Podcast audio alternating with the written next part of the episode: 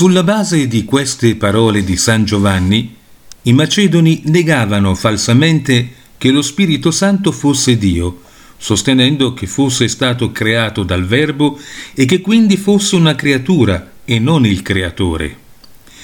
È però evidente che le parole si riferiscono alle cose create, non a quelle increate, come lo Spirito, che è unico Dio con il Padre e il Figlio, e creatore di tutte le cose. Infatti, se si intendesse la parola tutto nel senso più generale, si potrebbe inferirne che anche il Padre sia stato creato dal Verbo, il che sarebbe ridicolo, come insegna eruditamente San Gregorio Nazianzeno contro i Macedoni. San Giovanni in questo passaggio non fa menzione dello Spirito Santo, perché sta trattando solo della generazione e dell'incarnazione del Verbo. Perciò dopo aver detto che il Verbo era egli stesso Dio, cioè coeterno, e di una sola sostanza con il Padre, ora, in questo terzo versetto, descrive la relazione dello stesso Verbo con tutte le cose create, affermando che esse sono state fatte per mezzo di Lui. Poi nei versetti 9 e seguenti scende all'uomo mostrando la relazione del Verbo con l'uomo, Afferma che egli ha preso su di sé la natura dell'uomo per illuminarlo e salvarlo. Questo è lo scopo e l'oggetto dell'intero brano.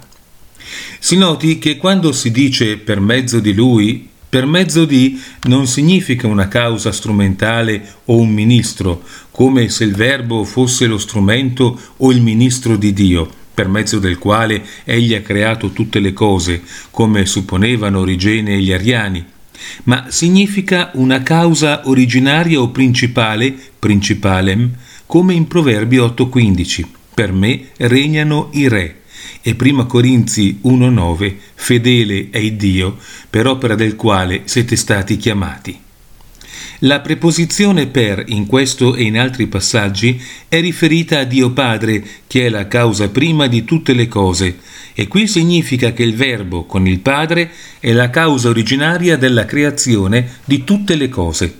Così San Crisostomo, Teofilatto ed Eutimio su questo passo, nonché i santi Atanasio, Basilio e altri contro gli ariani.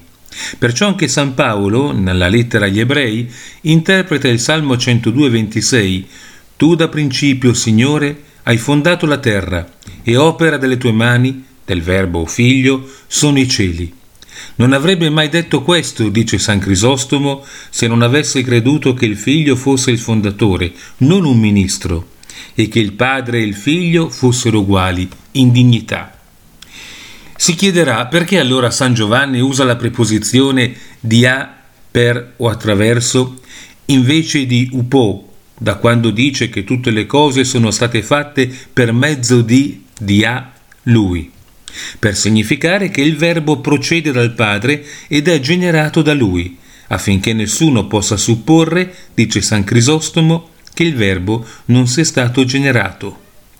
Secondo, per significare che il Verbo è l'idea delle cose create, secondo la quale il Padre con il Figlio ha creato tutte le cose Infatti l'artigiano realizza tutte le opere della sua arte mediante un ideale o una concezione o una parola della mente o un progetto.